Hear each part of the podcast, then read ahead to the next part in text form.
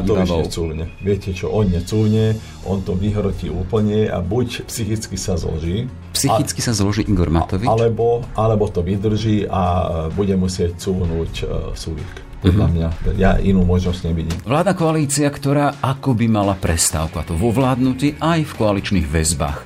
Formálne síce všetko pokračuje, reálne sme tu už týždeň v stave vyčkávania na to, či zostava, ktorú dali dokopy minuloročné voľby, pôjde ďalej a prípadne v akej podobe.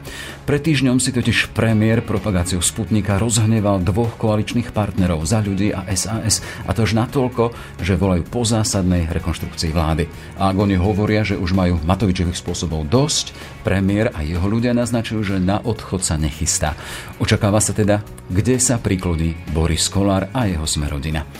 Ako sa na to pozerá trojnásobný podpredseda parlamentu, 30-ročný poslanec, líder najprv MKDH, neskôr SMK, naposledy prvý muž strany Most Hit.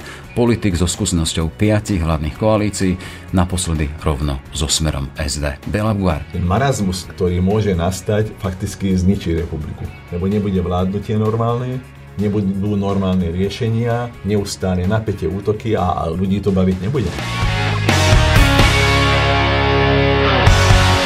Je útorok, 9. marec, moje meno je Jaroslav Barborák. Ráno nahlas. Ranný podcast z pravodajského portálu Aktuality.sk. Ešte raz teda vládno-koaličná kríza a jej možný vývoj a Bela Bugar. Vítajte ran na hlas. Ďakujem pekne za pozvanie. Už ste si zvykli, pán Bugar, na ten v úvodzokách neposlanecký režim či status? Áno. Vzhľadom na to hovorím tu o 30-ročnom poslancovi, nemyslím teda na váš vek, ale to je ten výkonný čas. Áno, ale viete, e, málo kto vedel, moji najbližší vedeli, že ja už sa chystám preč z politiky. 30 rokov je veľa a trošku aj žiť treba, lebo každý si myslí, že ja však poslanec, čo ide do parlamentu, sadne si, možno, že párkrát zahlasuje dovidenia, ale to je o zodpovednosti. Viete, každý zákon, keď hlavne keď ste v koalícii, musíte prerokovať a potom ešte s občanmi, či náhodou ten zákon nevyvolá nejaké napätie. Aj tak sa nám niekedy stalo, že sme prijali niečo, čo sme museli potom opravovať. Ale ja si myslím, 30 rokov zodpovednosti stačilo, takže preto som bol rozhodnutý, že aj keby sme sa dostali do parlamentu, ja ustúpim a idem z politiky preč. No a nakoniec môžem povedať, že dnes každý deň pre mňa je nedela. To je pekné? No. Len to, keď hovoríte, že aj žiť treba, keď nás počúvajú obyčajní ľudia s tou vidinou, teda, že aha, tí poslanci majú predsa len nejaký status a nejaký príjem a aj v súvislosti s touto vládnou koalíciou sa hovorí, že tam veľa takých v podstate, o ktorých ani nevieme poriadne meno a priezvisko, pre ktorých je táto účasť v tejto vládnej koalícii možno jediným možným, teda tou možnosťou byť pri veciach verejných a keby toto celé padlo, tak by tam nezaznievalo to, že aj žiť treba, čo hovoríte vy. Čiže niektorí možno vám ani neuveria, čiže aj žiť treba radšej na dôchodku. Viete čo, ale to je práve o tom, že ako ste hovorili, ale to bolo aj v minulosti, že sú tam poslanci, ktorých mená niektorí ani si nezapamätajú, lebo nikdy nevystúpia, nikdy nebudú ťahať nejakú tému a tak ďalej. To vždy bolo. Ale keď som hovoril o tom, že žiť treba, tak to je práve o tom, že viete, ak máte zodpovednosť, ja keď som išiel na dovolenku, či s manželkou, alebo s celou rodinou, tak vždy som mal zapnutý mobil. A stalo sa mi asi dva alebo trikrát, že z dovolenky som sa musel vrátiť. A nie len z Vahidivou, ale aj, aj z Chorvátska a tak ďalej. Tie Maledivy stále rezonujú. E, len viete, to stále hovorím, že z toho urobiť... Uh, nafúknúť také niečo len kvôli tomu, že bol tam aj, aj Kočner. Ja keď sa chcem... Čiže tam sa nedohadovali niekým, veci s Marianom Kočnerom? Kde, kde, ja keď sa chcem stretnúť s niekým, viete, koľko rôznych stretnutí sme mali tu na Slovensku a nikto o tom nevedel, ani sa nedozvedel. A s Marianom Kočnerom? S Kočnerom nikdy. Uh-huh. E, napríklad ani s Bašternákom. Ja som ho videl len, len uh, myslím, že v nejakých novinách alebo médiách, párkrát Kočnera už v televízii, ale v živote, však prečo by som sa s ním stretol? Hej, tie Maledivy teraz nie sú témou nášho no. rozhovoru, ale predsa len keď sme pri tom, e, o čom ste rozprávali vtedy? Nie, tak ako, viete, my sme urobili jednu chybu. A my sme išli uh, manželka mala okrúhle výročie, ja som mal 60 rokov, 35 rokov e, spolu, to znamená, ideme si to osláviť, prvýkrát v živote ideme na, na trošku honosnejšiu dovolenku. A išli sme vtedy, nakoľko manželka bola riaditeľkou školy, keď boli jarné prázdniny. Viete, koľko Slovákov bolo v tom lietadle aj na malý divách? To znamená, že každý sa pýta, že prosím vás, a to isté aj e, Košer, poveste, že čo sa deje? Padne koalícia, nepadne, a jeho to zaujímalo ale zaujímalo to ďalších x e, Slovákov, o ktorých nikto sa nedozvedel, nepísal a tak ďalej. Jasné, a vy ste vtedy vedeli, že čo to bude s tou koalíciou? Nie, kdeže? Však my keď sme sa, ja neviem, či to viete, ja som sa vrátil s manželkou o dva dní skôr. Uh, sa mi zdá, že sobotu to bolo. Sobotu ráno hneď som išiel na, na rokovanie. Rokovali sme potom po obede a ešte aj večer, aj nedelu. Pondelok ma zavolal uh, prezident Slovenskej republiky. Ešte stále sme nevedeli, čo bude, lebo Smer odmietal samozrejme fakticky ten náš návrh, že, že Kaliňák okamžite musí ísť preč. No a potom to už e, gradovalo, gradovalo, tak nakoniec e, sme povedali, že už to nestačí, musí, musí ísť aj predseda vlády preč, to znamená, že rekonštrukcia vlády. A to isté som povedal aj prezidentovi vtedy. No a potom to ešte pokračovalo pondelok po republikovej rade, lebo sme mali republikovú radu a trvalo to ešte, sa mi zdá, celý týždeň a nakoniec sa uh, Smer rozhodol k tomu kroku, že vymenili premiéra. Jasné. Uh, sme sa tak nejak celkom kontinuálne mm. dostali aj k, v podstate k tým koaličným krízam a k riešeniam problémov. Vy hovoríte, že boli ste to vy, ktorí sa postavili a teda, že ten premiér uh, Robert Fico musí ísť preč. Ja tu mám jeden zaujímavý citát práve z vašej strany, kde ste boli trošku nespokojní aj z novinárov, že vy písali len o tom, že Fica odvolala a vyhnala z úradu vlády ulica a iba raz napísali, že ste to boli aj vy. Ako to vtedy bolo? Viete čo? Vy ste prišli za e, Robertom Ficom a ste mu povedali teda dosť. Ďalej to pôjde iba bez teba. Zaujímavé vyslovene tá formálna stránka, ako to bolo naozaj? Lebo teda Vy, chceme to nasvietiť ja, aj na aktuálne koaličné vzťahy. Ja vždy, keď sa jednalo o takéto chôlostie veci, nechodil som sám. To znamená, s Laci Šojmošom, súčasným predsedom teda mostu, sme išli za ním e, a on tam tiež mal, myslím, že ďalších dvoch e, svojich Kaliňáka, ešte niekoho, ale už si nepamätám. A sme povedali, že už to nestačí, Jednak ľudia sú veľmi nervózni. Samozrejme, využili sme ten tlak ulice. Však e, to isté ako v prípade Mečiarových amnestí. Keby vtedy nevznikol ten tlak mediálny a tak ďalej, tak sa nám nepo, nepodarí nejak presvedčiť koaličných partnerov, ktorí stále hovorili, že nedajú sa zrušiť Mečiarové amnestie. Nakoniec sa dali.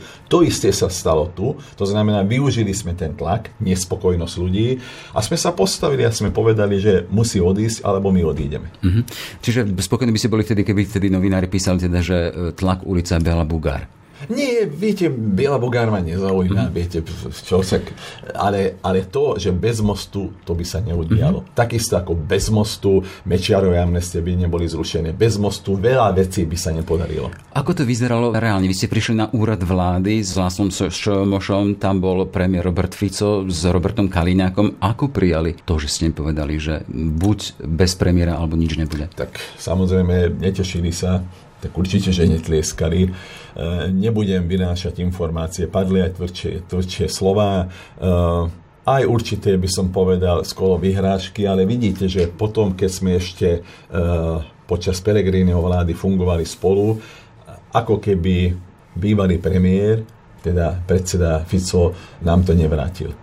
E, sem tam to bolo trošku ostrejšie. Nevrátil v zmysle toho, to, že, že to rešpektoval. zákony tak. a tak mhm. ďalej. E, ja si myslím, že potom zistil, že iná cesta nebola. Len vtedy to ešte nevidel. Hey, ak hovoríte o tom teda, že padli tvrdšie slova z ktorej no, strany? Tak samozrejme z tej strany, ktorú sme nútili úvodzov k niečomu, to znamená zo strany Smeru. A bolo to akceptované hneď, alebo potrebovali nejaký čas? Aj, aj, aj, to trvalo, nehovorím, že týždeň, ale určite 5 dní. Mm-hmm. Pýtam sa nás tak podrobne aj preto, lebo aktuálne zažívame nie celkom čosi podobné, ale predsa len krízu koaličných vzťahov v rámci tejto aktuálnej vlády a počúvame tam teda, že padajú tam slova ako idiot, či človek zodpovedný za tisíce životov, a, a potom si to vracajú aj naspäť, uh-huh. to je teda ten vzťah Matovič a Sulík. No, e, chcem sa spýtať, že keď si vy spomínate, som spomínal, že ste boli v piatich koalíciách aktívne. Z toho dvoch ste boli podpredseda parlamentu, raz ste ten parlament aj nejaký čas viedli. Pamätáte si na takéto výrazy na verejnosti? Viete, ja som to už aj povedal, už aj neviem kde, že problém súčasnej vládnej koalície je komunikácia. To znamená, aj u nás vznikli niekedy, uh, povedzme, keď, aby som nešiel úplne do minulosti, keď sme počas vlády Smeru, SNS a Mostu riešili napríklad také veci, že dvojazyčné tabule. Tak napríklad SNS dvakrát zvolalo mimoriadnu koaličnú radu, lebo podľa nich to nikde vo svete neexistuje. Tak sme museli normálne z Európskej únie vybrať tie krajiny, odfotiť si, eh, dá sa povedať, tie riešenia a nakoniec eh, ešte si odmerali aj, aj výšku toho písma menšinového názvu, eh, povedzme, danej obce. Že či náhodou to nie je väčšie a tak ďalej. Ale ale to sme nikdy nepovedali vonku. Na čo? Pre nás bol dôležitý výsledok. Ja stále hovorím, že možno, že to bola naša chyba, lebo každý si myslel, že však tak jednoducho prechádzajú veci, ktoré sme nevedeli pretlačiť.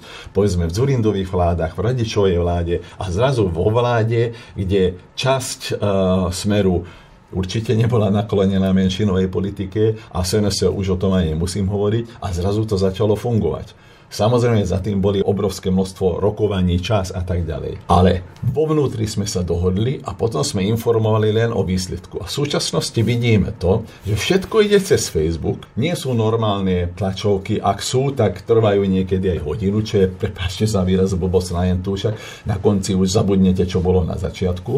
A koaliční partneri aj keď niekedy padnú tvrdé slova, ale nedodržia e, tú zásadu, že nebudeme zbytočne zaťažovať občanov. Však občan nežije z toho, že my jeden na druhého nadávame, ale z toho, čo prijímame, aké rozhodnutia, aké zákony, či im to pomáha alebo nie. Hej, e, čiže vulgarizmy a takéto expresívne výrazy, tie boli súčasťou aj vašich vládnych až zostav, tak, vašich koalícií? Až tak nie ako, ako v tejto koalícii. Aj tam až tak, to znamená, že to pripustíte, totiž ja mám aj s vami no. osobnú skúsenosť, že rastie ma odbili tak veľmi no. vybraným spôsobom, ale zaujímavé pre tom bolo, že po polhodine ste prišli za mnou, ste sa mi ospravedlnili. Áno, lebo viete, emócie niekedy pracujú, však ja tiež nie som nejaký svetý, sem tam mi vyletí z úst, povedzme, nejaké škaredé slovo, len, len treba si uvedomiť, že kedy. A keď je to napätie veľmi veľké, no tak človek radšej nejde na rokovanie. Viete, môj problém bol vždy v tom.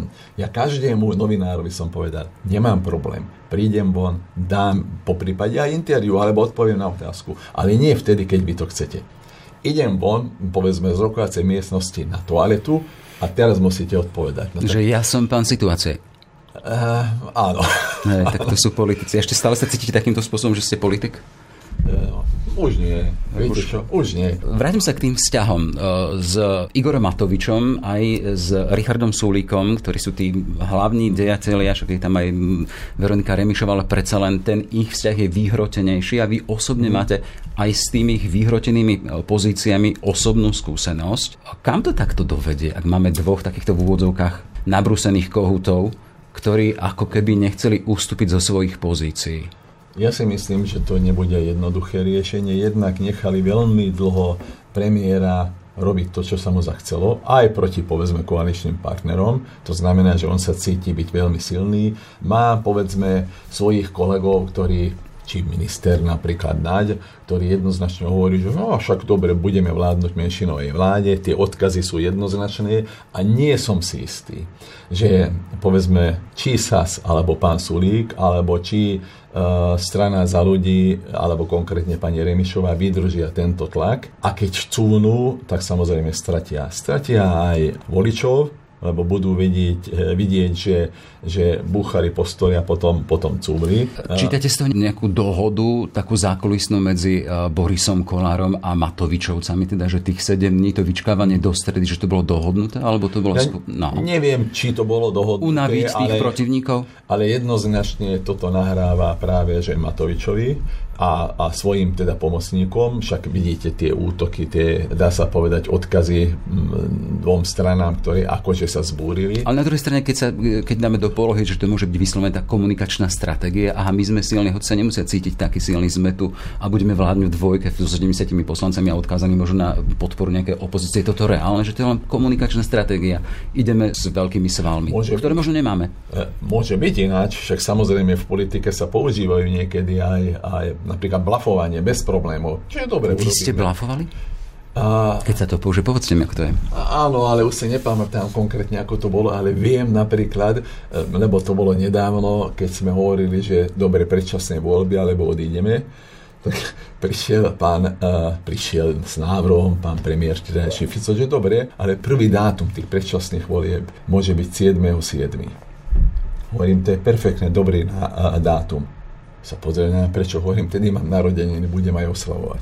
Takže blafoval blafoval, nakoniec dobre vedel, že, že predčasné voľby pre nich by boli katastrofou, ne. pre nás nie. A vás by možno vtedy aj zachránili. Tie narodeniny by možno aj priniesli to, že by ste nezískali tie 2% z tých posledných, keď ste vypadli z parlamentu. Určite, len viete, my sme, rozhodovali, my sme sa rozhodovali medzi tým, že získame niečo, minimálne to, že sme buchli a povedali, že dobre stačilo a s tými už nebudeme vládnuť, alebo povieme, že vyberieme si ťažšiu cestu, budeme stále pod palbou, ale sme boli, ale zmeníme, čo sa dá.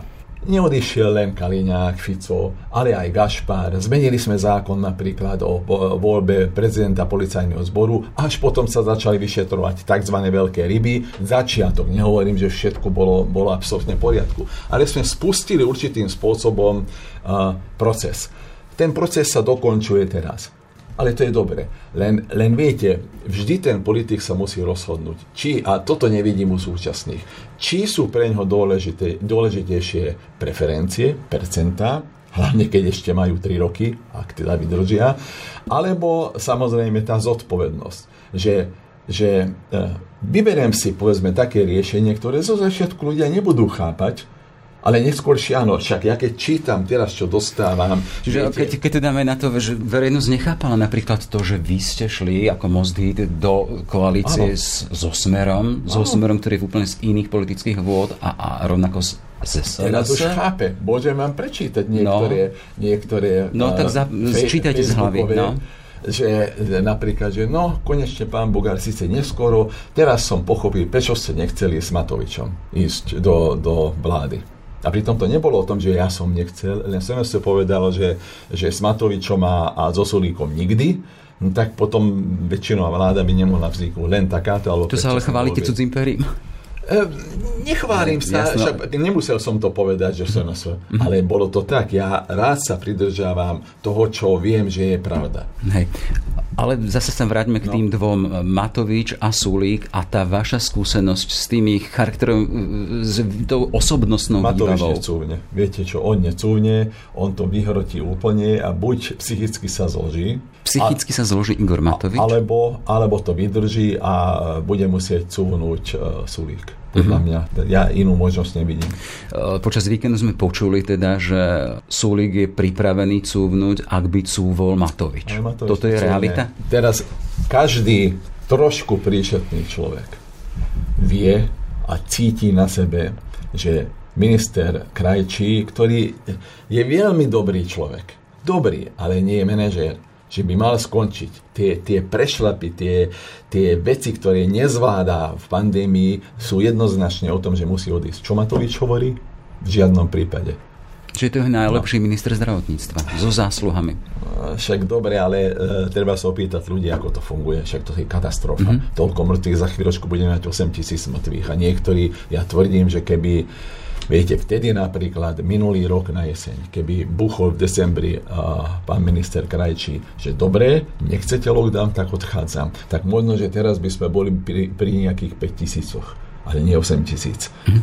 Možno, neviem, nie som odborník, ale jedno isté, že prijať napríklad také veci aj teraz, že pozitívny nemôže ísť do obchodu, predtým mohol, nemôže ísť do obchodu, ale v obchodoch, potravinách, netreba negatívny test No, snad si nemyslíte, že pán Mikulec ku každému pozitívnemu predom postaví jedného, jedného policajta, aby nemohol ísť von. On ide von a normálne povie, že idem lekárovi a medzi tým sa zastaví v obchode, je pozitívny a rozširuje infekciu. Je to normálne také niečo prijať? Čiže ten obraz, keď ste sa vrátili do jesene no. a odtedy v podstate datujem aj tie výroky s nespokojnosťou premiéra so svojím, mm. teda v úvodzokách, ale so svojím ministrom hospodárstva Súlikom, ale zostalo to vždy iba pri takýchto nespokojných tvrdeniach, potom neskôr pri expresívnych urážkach, ale ani raz ho neodvolal.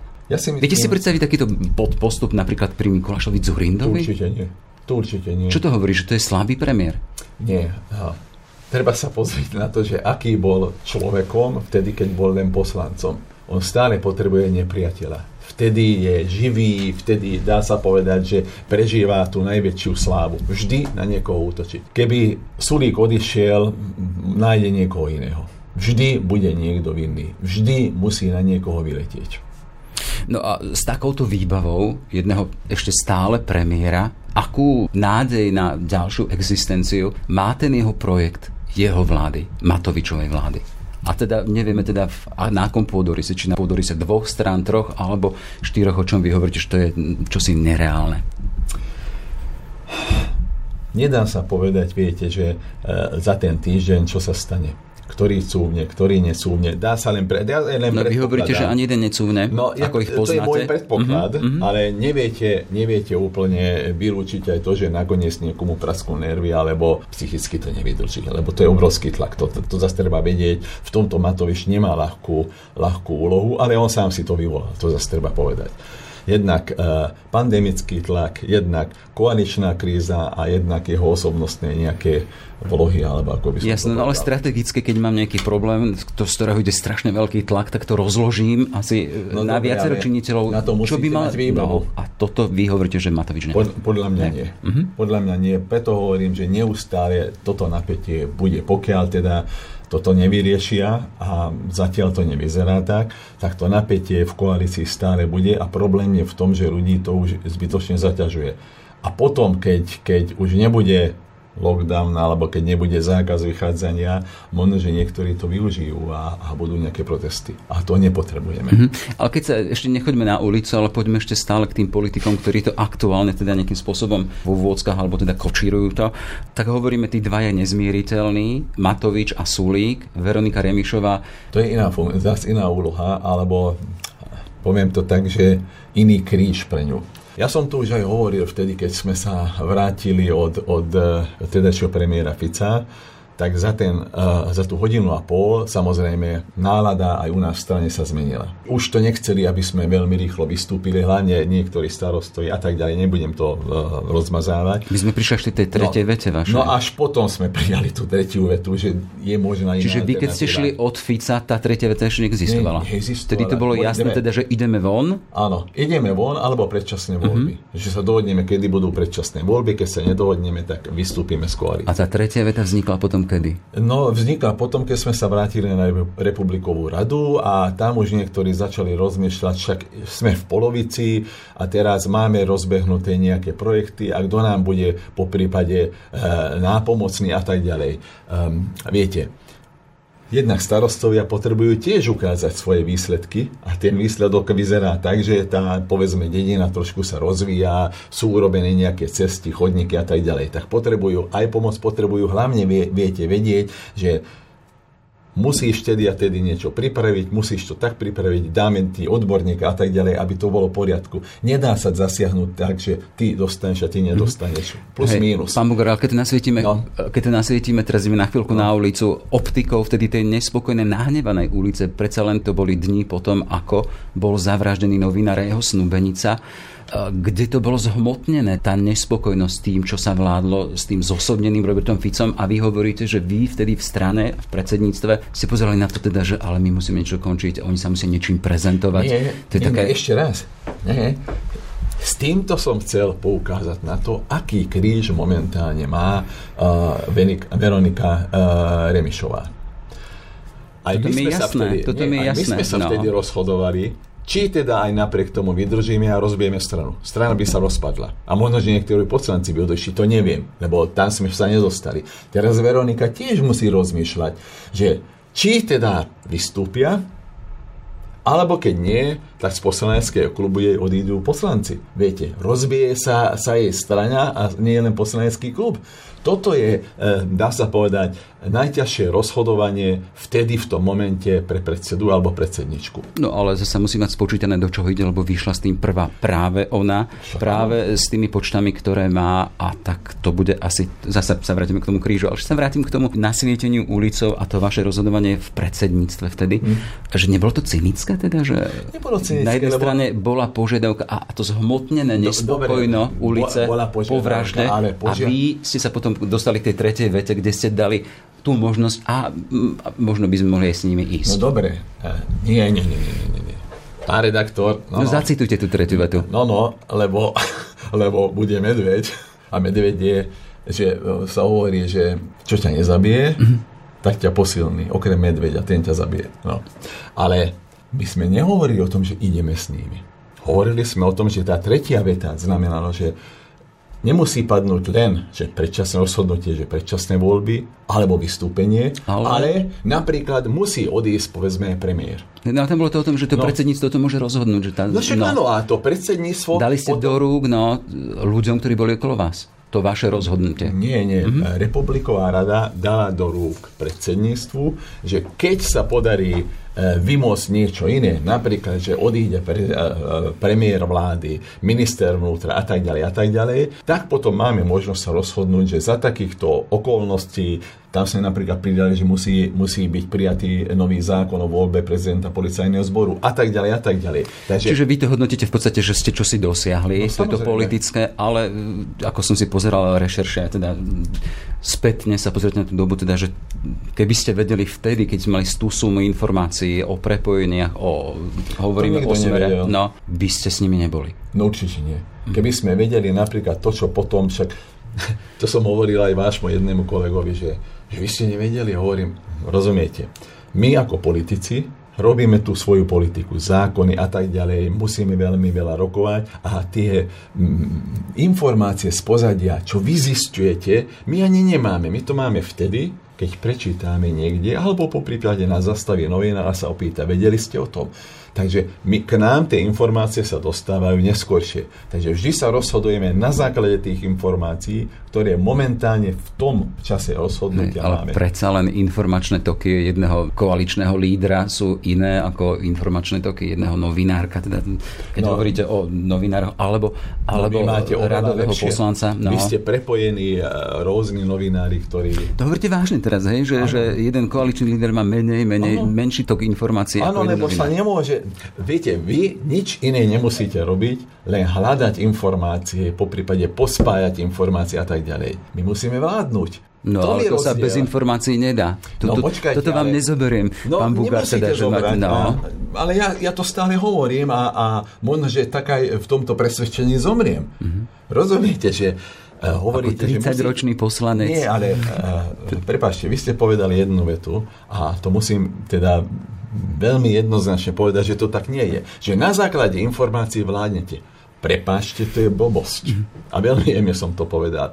My vládneme na základe programu e, vládneho. To znamená, že na základe konkrétnych vecí, na základe toho, čo získávame, ekonomika, ako ide, čo musíme... To mi je úplne no, jasné. No, ale ja som nie, zastavil, to tam nie je nie na základe, toho. Ale nie na základe toho, že po prípade vy sa dozviete, že tam ten človek má svojho známeho, ja neviem, na prokuratúre a ten mi vybaví niečo. To my ja som sa len ľudsky zadivil tomu, teda, že vy hovoríte, že jeden líder parlamentnej strany môže mať menej informácií ako novinári. Môže mať, no. môže mať sladiska toho, čo vy robíte a tá práca je osožná. O tej vašej práce. Ale e, sme šli teda cez tie persony v rámci tej, a toho aktuálneho vzťahu a chcel som sa dostať k uh, Borisovi Kolárovi. Mm. Lebo práve aktuálne by to malo byť na ňom. Čakáme do stredy, akým spôsobom ja neviem, sa... či to bolo dohodnuté, lebo ste sa pýtali. Áno. Ale jednoznačne to pomáha Matovičovi. Ale zase nemusíme ani nejak analyzovať, však od začiatku Kolár a Matovič sú najúžší spojenci od začiatku. To znamená, že z toho vyplýva aj tá možnosť, že aj takáto úvodzovka kolegiálna pomoc e, určite prišla vhod e, pánovi Matovičovi. A očakávate takú v úvodzovkách kolegiálnu pomoc z tejto koalícii, že by napríklad Boris Kolár prišiel s požiadavkou, teda, že dajte na stôl aj premiéra, alebo teda Nie. to, že rekonštrukcia vlády to pripúšťajú, ale zatiaľ nepadlo to, hm. že by mohli dať na stôl premiéra a keď, to, keď bol konfrontovaný s touto myšlienkou Jaroslav Naď, tak teď sa zháčil a hovoril, že keď prišlo toto, tak to je vážna vec a musíme, za, e, musíme teda urobiť novú hru. Čiže vy nepredpokladáte, že boli, Boris Kolár príde? nechtiac pán Naďaj určitým spôsobom potvrdzuje to, čo my hovoríme, že k tomu to nedojde, lebo on sa tak čudová, že no, tak Kolár prečo by prišiel, to by bola vážna vec. To znamená, že keď to nastolí Sulík alebo Remišová, tak to vážna vec nie je. Rozumiete? Tak prezradil, že tam môžu byť, ja neviem, či nejaké dohody, ale minimálne očakávajú, že dobré, rekonštrukcia, možno, že výmena keby bol... Najhorúcejšieho napríklad. No však áno, no. keby bol uh, pán Kolár dostatočne teda razantný, tak minimálne pán Krajčí musí odísť. No ale uh, ešte stále sme v tom teda, že budú spokojní sme rodina a Oľano, ale budú tam nespokojní za ľudí Veronky uh-huh. Remišovej a SAS Richarda Sulika. Vy predpokladáte, že Igor Matovič s Borisom Kolárom by mohli ťahať tú káru s, tými 70 poslancami s menšinovou vládou a hľadať vždy niekoho na podporu na podporu ich zákonov. Je toto reálne? Nie je to reálne. No Však a? viete, že my sme... A kam smerujeme?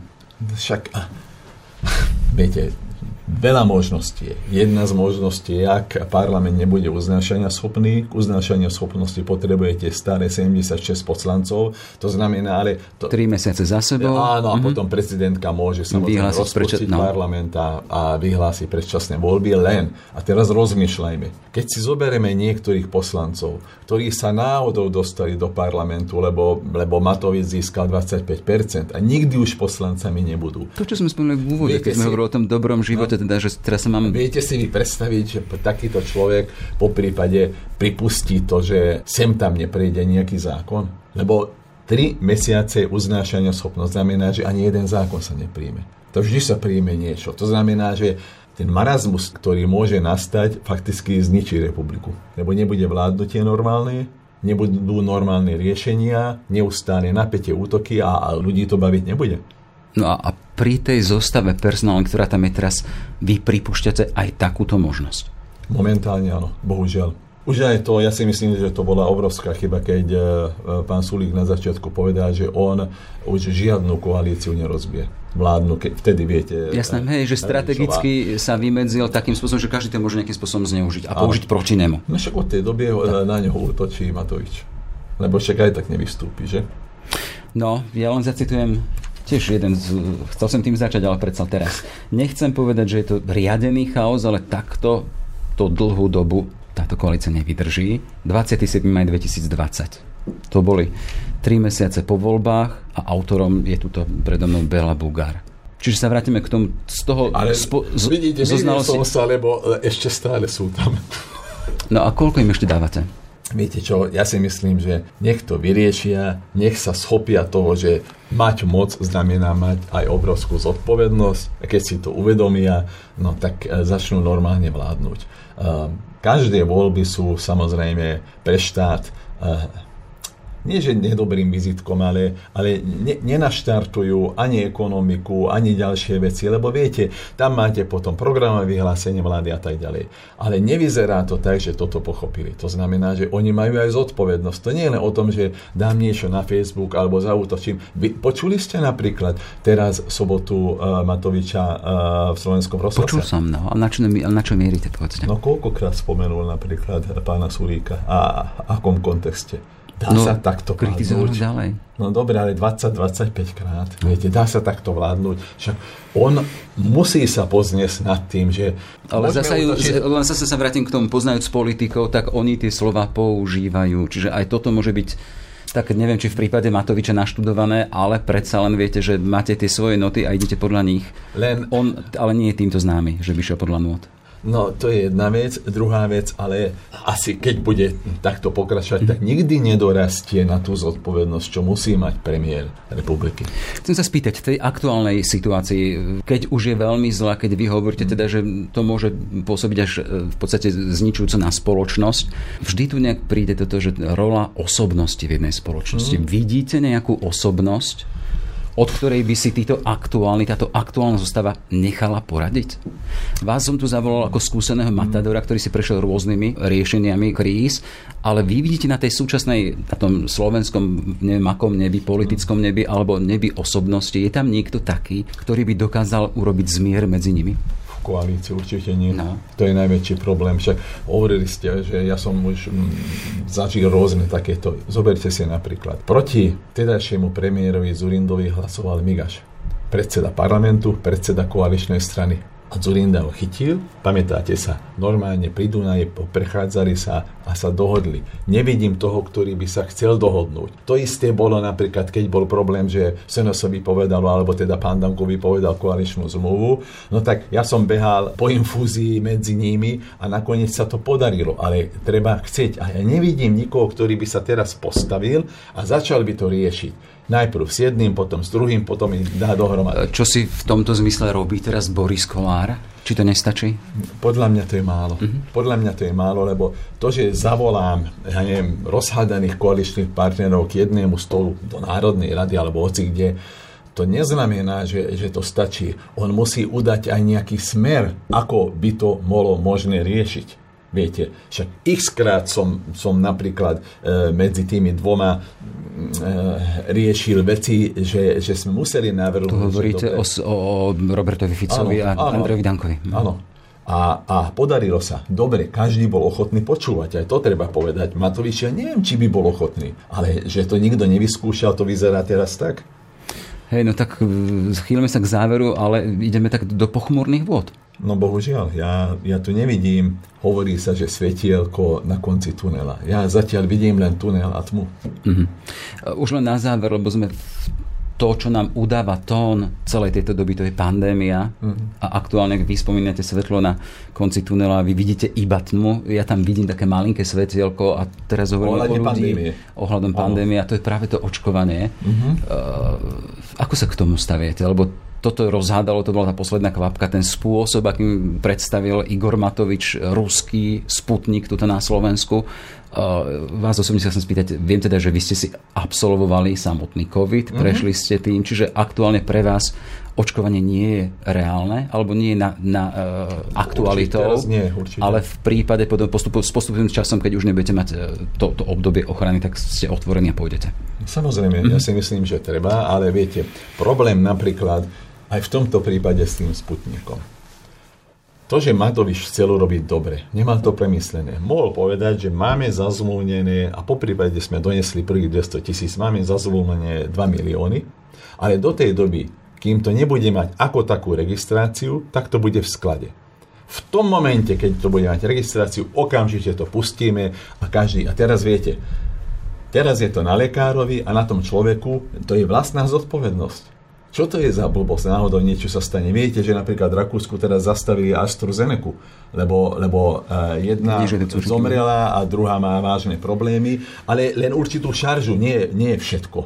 Ale e, ten spôsob bol zlý, lebo to, že niekde nakúpime alebo zazvomníme, to nie je, nie je problém. Len to musí byť registrované. To znamená, musíme vedieť, aké to má účinky. Však ja som zaočkovaný ako dieťa, odkiaľ sme mali tie rôzne uh, injekcie, ja neviem, proti kašlu a neviem proti čomu z Ruska. Mm-hmm.